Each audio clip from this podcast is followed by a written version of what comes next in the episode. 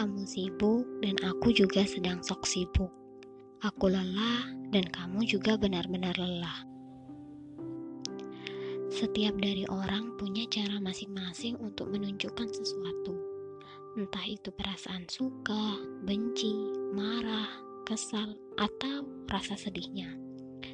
Ada yang ingin menyendiri saja, ada yang ingin merefleksikannya dengan pergi hunting ke taman hiburan atau berbelanja ada yang memilih makan banyak dan ada juga yang memilih untuk tidur.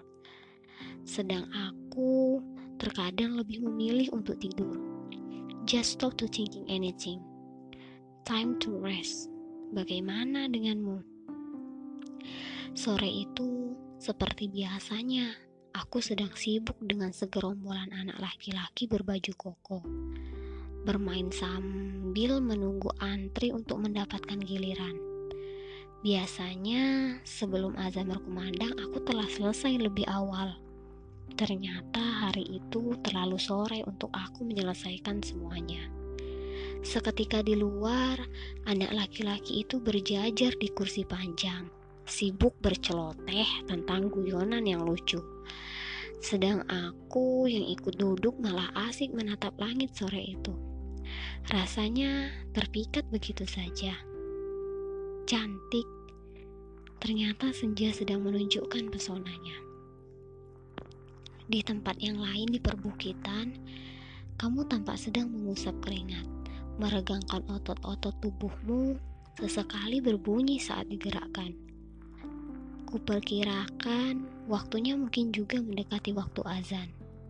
Kamu sedang bersantai menikmati langit yang saat itu juga sedang bersama senja.